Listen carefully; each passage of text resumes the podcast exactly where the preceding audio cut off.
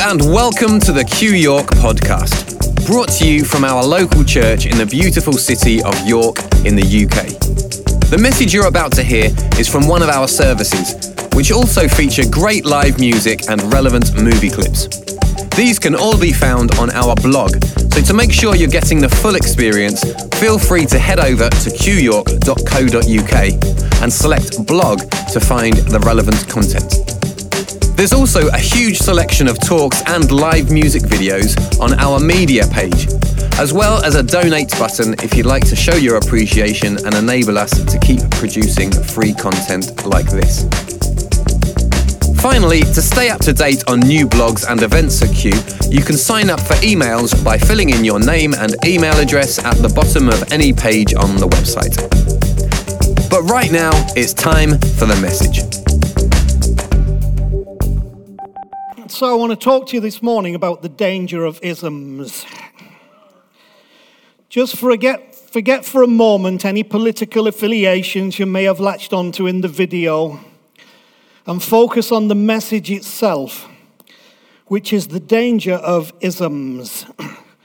A danger of which we are all probably not as aware as we should be, and to which we're all vulnerable we may start with a pure draw to a simple name like environment, an ist, socialist, or an itty, Christianity, but too often finish up bound in an ism.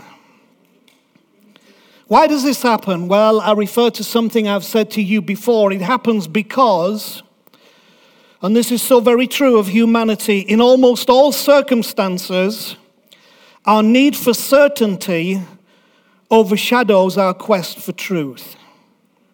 Because we prefer security over honesty. Because we love matter and things we can see and touch and experience more than spirit, which stops us thinking, what is the spirit of this thing? What is the spirit behind this thing? Because we commit to tribe over truth. Because we would rather have belief than faith, which places demands on us because there are no conclusions that can be established that cannot be changed, about which we must put our faith and expectation into. See, isms help us define. We love an ism. Oh, we just absolutely love an ism because it helps us define. But you see, the problem is once you define, you confine. So everywhere there is an ism, there is a confinement that goes along with the ism that means that whatever the ism was created to support stops the thing becoming what it originally was meant to be. See, the Christ revelation is bigger, more, beyond all spirit, you cannot confine it by defining it. Now, to many, the Bible may seem like a very old book that's out of touch with the realities of today's world. But I would argue the opposite. The proponents of biblical literalism, that's those who say the Bible should be taken literally, I do not agree with. I think biblical literalism, as Bishop Spong said, is the curse of modern day evangelicalism the proponents of biblical literalism are those who do not read it allegorically, metaphorically, or poetically, but try to make it, in spite of the fact that it is culturally different in so many areas and goes over thousands of years, try to make the actual wording the literal meaning of what is happening rather than saying there is within what is happening and the stories we are being told wonderful meaning beyond and within that is greater than than just seeing it literally. And these proponents of biblical literalism have not helped in this matter. But that should not deflect us from the value of the book. I believe in the value of the book. Let me give you an example in line with today's talk. It expresses in the cultural language of the time a principle that every behavioral psychologist of the present understands. And in biblical terms, it's called the yeast principle. And in Matthew 16, verse 6, here's what it says Be careful, Jesus said to them, be on your guard against the yeast of the Pharisees and the Sadducees. Now, he's drawing attention there to religious legalism, organizationalism. The Sadducees were really representative of the aristocratic perspective of view of life in Israel. But the point he was making was about the yeast. It happened to mention the Pharisees and the Sadducees and their influence, but his point was to be on your guard against the yeast. He was using a familiar ingredient and process to convey a principle. That principle was the principle of yeast or leaven. Anybody who makes bread will understand this principle. Or if you make beer, even better. See, anything yeast like in nature can and will corrupt, infect, and spread, and will affect according to the nature of the yeast. So, according to the nature of the yeast, will be the corruption, the infection, the spread. Now, what's interesting is Jesus used that as a, a, different metaphor in another statement when he said, he told them still another parable, Matthew 13 33, the kingdom of heaven is like yeast that a woman took and mixed into a large amount of flour until it worked through the whole dough. So he's using the same metaphor to say, if you get a little bit of this yeast of the true kingdom of God, into a situation, it will spread through the whole thing. You don't have to make it spread. It will, by the very nature of what it is, spread if you can get it in there. But then the Apostle Paul took another perspective on this very same principle when he wrote 1 Corinthians 5, verse 6 Don't you know that a little yeast works through the whole batch of dough? This is true. Get rid of the old yeast, Paul says, that you may be a new batch without yeast. Now he's changed the dialogue. And he puts on there that you may be a new batch without yeast, as you really are. Or, in other words, we really are yeastless people and are supposed to be yeastless people, not corrupted or infected by isms because we're yeastless people. He says, and this uses illustration of, of, of, of, every Jew would understand, for Christ, our Passover lamb, has been sacrificed.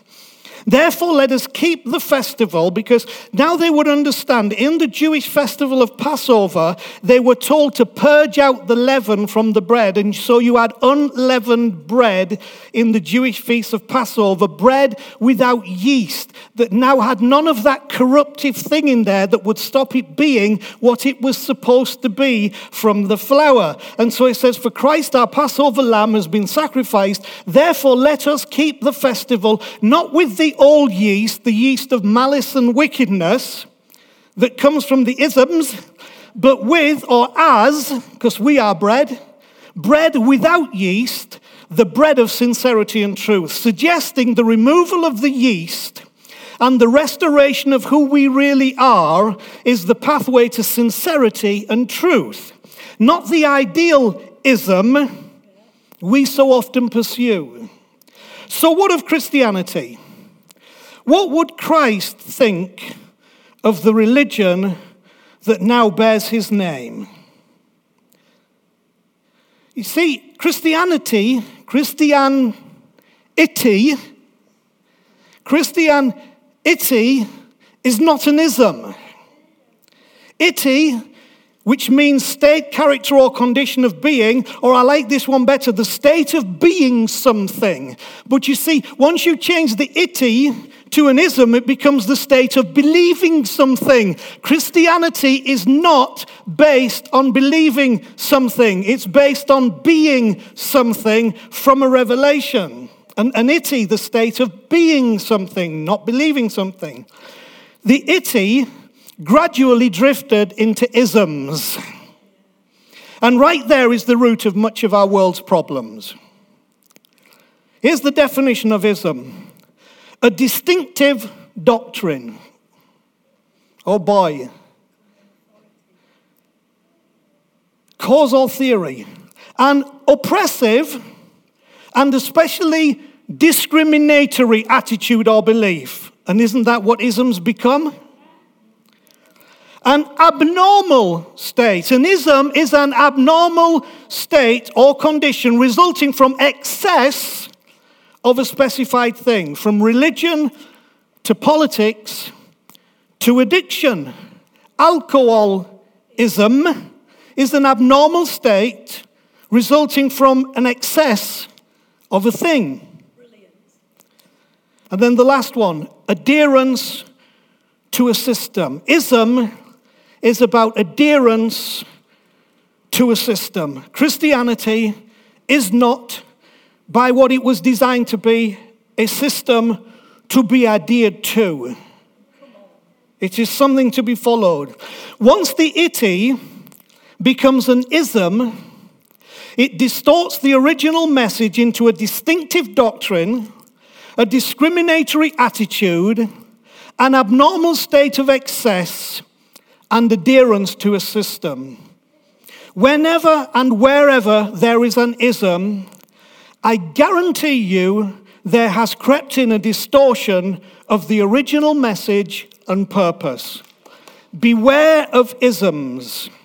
I firmly believe that Jesus intended through his words and his life, what he intended through his words and his life was the creation of an itty, not the development of an ism. The sad thing is, the Spanish Inquisition really happened. it happened under as dubious causes as was on there. And we had the misinformation leading the show.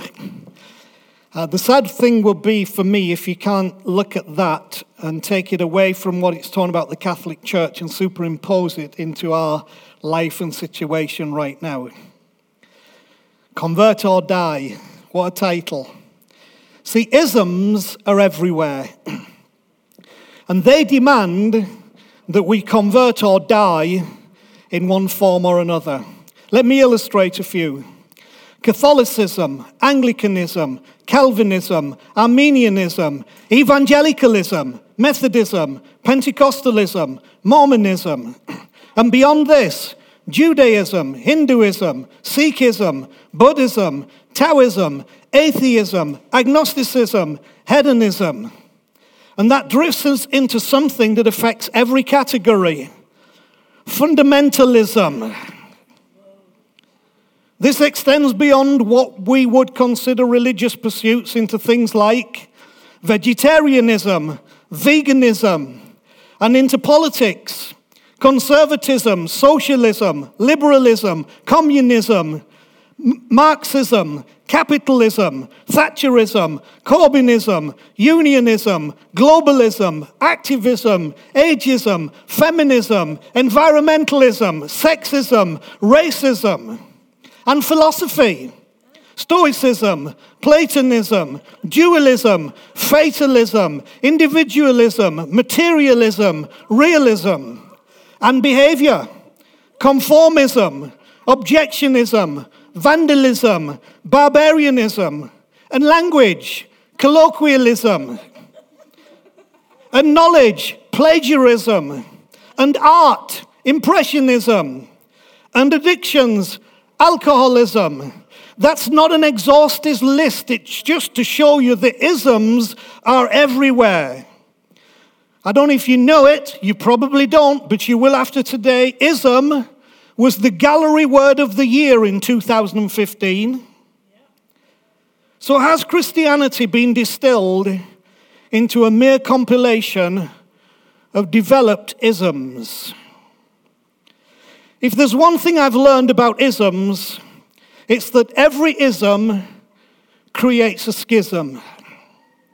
Every ism creates a schism. You know what a schism is? It's a tear, it's a divide, it's a wound.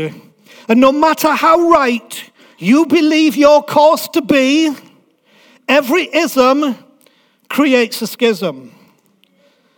We've witnessed many things we never imagined we would face this past almost two years.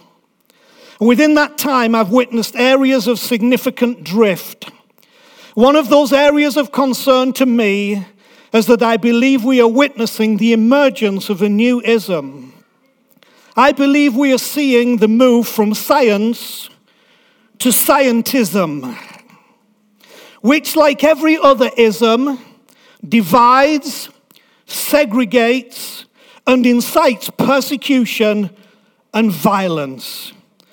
Because we now no longer have questioners, we have unbelievers. We now no longer have companions in a quest, we have enemies to a conclusion. We now no longer have difference of opinion, we have heretics. And it's of great concern to me. That's why we thought this video, making uncomfortable fun of the Spanish Inquisition, is very appropriate viewing for now. And this is not new. There are over 4,200 religions in the world, of which Christianity alone has more than 30,000 denominations or separately defined groups. And thousands more movements exist, each of which carries its own set of prerequisite rules, limits, and prejudices even the very best of these, including Christianity and the church, carry dark secrets and tendencies, each of which adds barriers to the freedom, obstacles to our understanding, and deterrence to the excavation of self. That's a phenomenal statement. The excavation of self, to find the gold, to find the diamond, to find the real, to find the true. These things don't help that, they become deterrents to that. See, groupthink might feel good, and it does, we all know it does. But it ultimately becomes nothing short of an organized and systematic deflector of truth. The worst thing that has happened in the COVID crisis has been groupthink. Because although it feels good, it becomes an organized and systematic deflector of truth, confusing our ability to evaluate that which we should be looking at more intensely. Meanwhile, we love to submit to the group minds model. They or it gives us packaged beliefs and identities.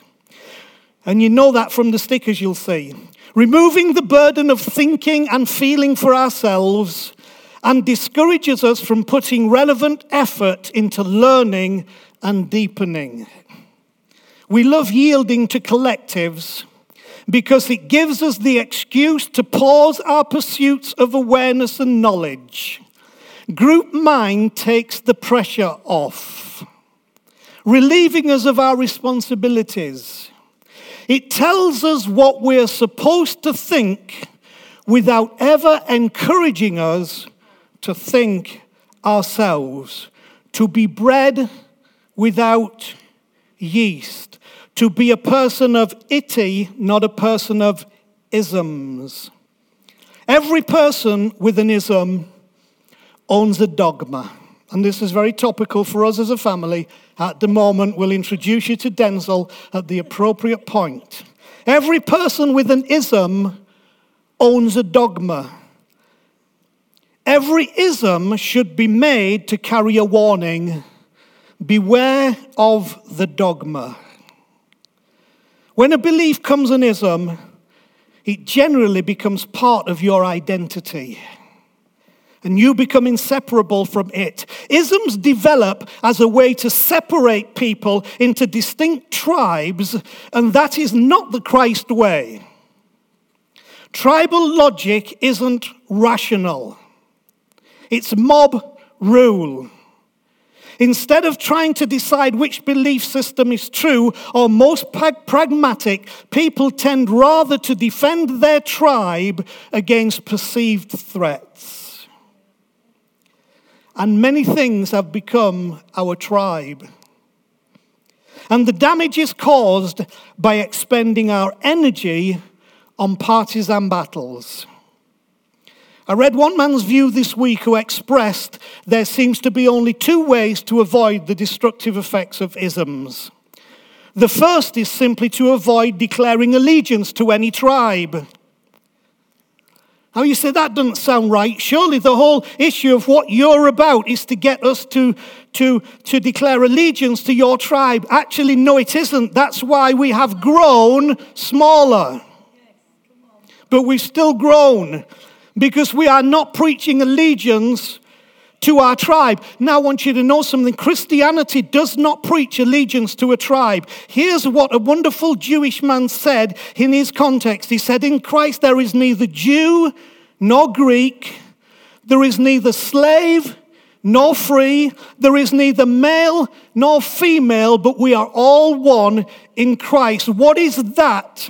But avoiding the declaring of allegiance to any tribe. It's freeing us from allegiance. And I'm freeing you from allegiance. That's why it's not quite so inviting because we don't have a groupthink mentality. But I'm trying to free you from allegiance even to this tribe because what you are in faith and toward Christ must not because of allegiance to a tribe, because that's where the damage begins to come. There is not, nor was there ever intended to be, a Christ tribe. Get that into your head. If you like a better term, put that in your pipe and smoke it. There was, is not and was never intended to be a Christ tribe, just a oneness that is capable of overcoming all things in love flowing out of a sense of being. That was the first one. The second one is to reluctantly accept isms, or, or reluct, to reluctantly accept that isms exist and maybe ways of divine, defining things, but we've got to reluctantly accept isms. They do exist, and they may be a way of defining things, but we must reluctantly accept isms to fiercely avoid letting them define you. You've seen it politically, socially, medically, scientifically, spiritually, religiously. The advantage of this approach is that you can have convictions, but they never become an identity defining ism. It's easy to fall back into the tribe defending irrationality that isms promote, rather than moving fully into the community that is supposed to be the expression of Christianity into which the Christ Spirit invites us and into which I invite you, not by embracing a set of beliefs, but by engaging a way of being. I'm asking you, as we saw in the first video, and as we see in the Apostle Paul, as he implores us to throw away the isms and become people always focused on and committed to the iti, the state of which Paul called, from a Jewish perspective, bread without yeast, the bread of sincerity and truth. I did not raise up this place to become a crucible for communism but to be a Christ centered community.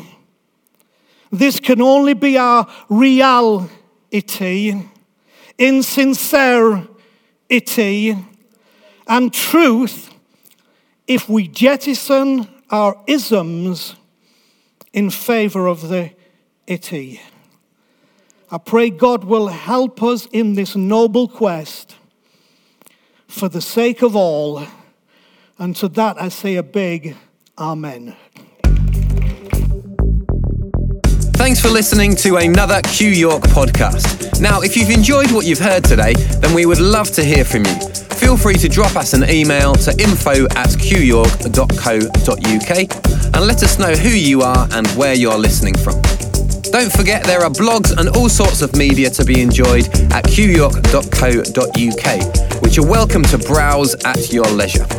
Until next time, enjoy the quest.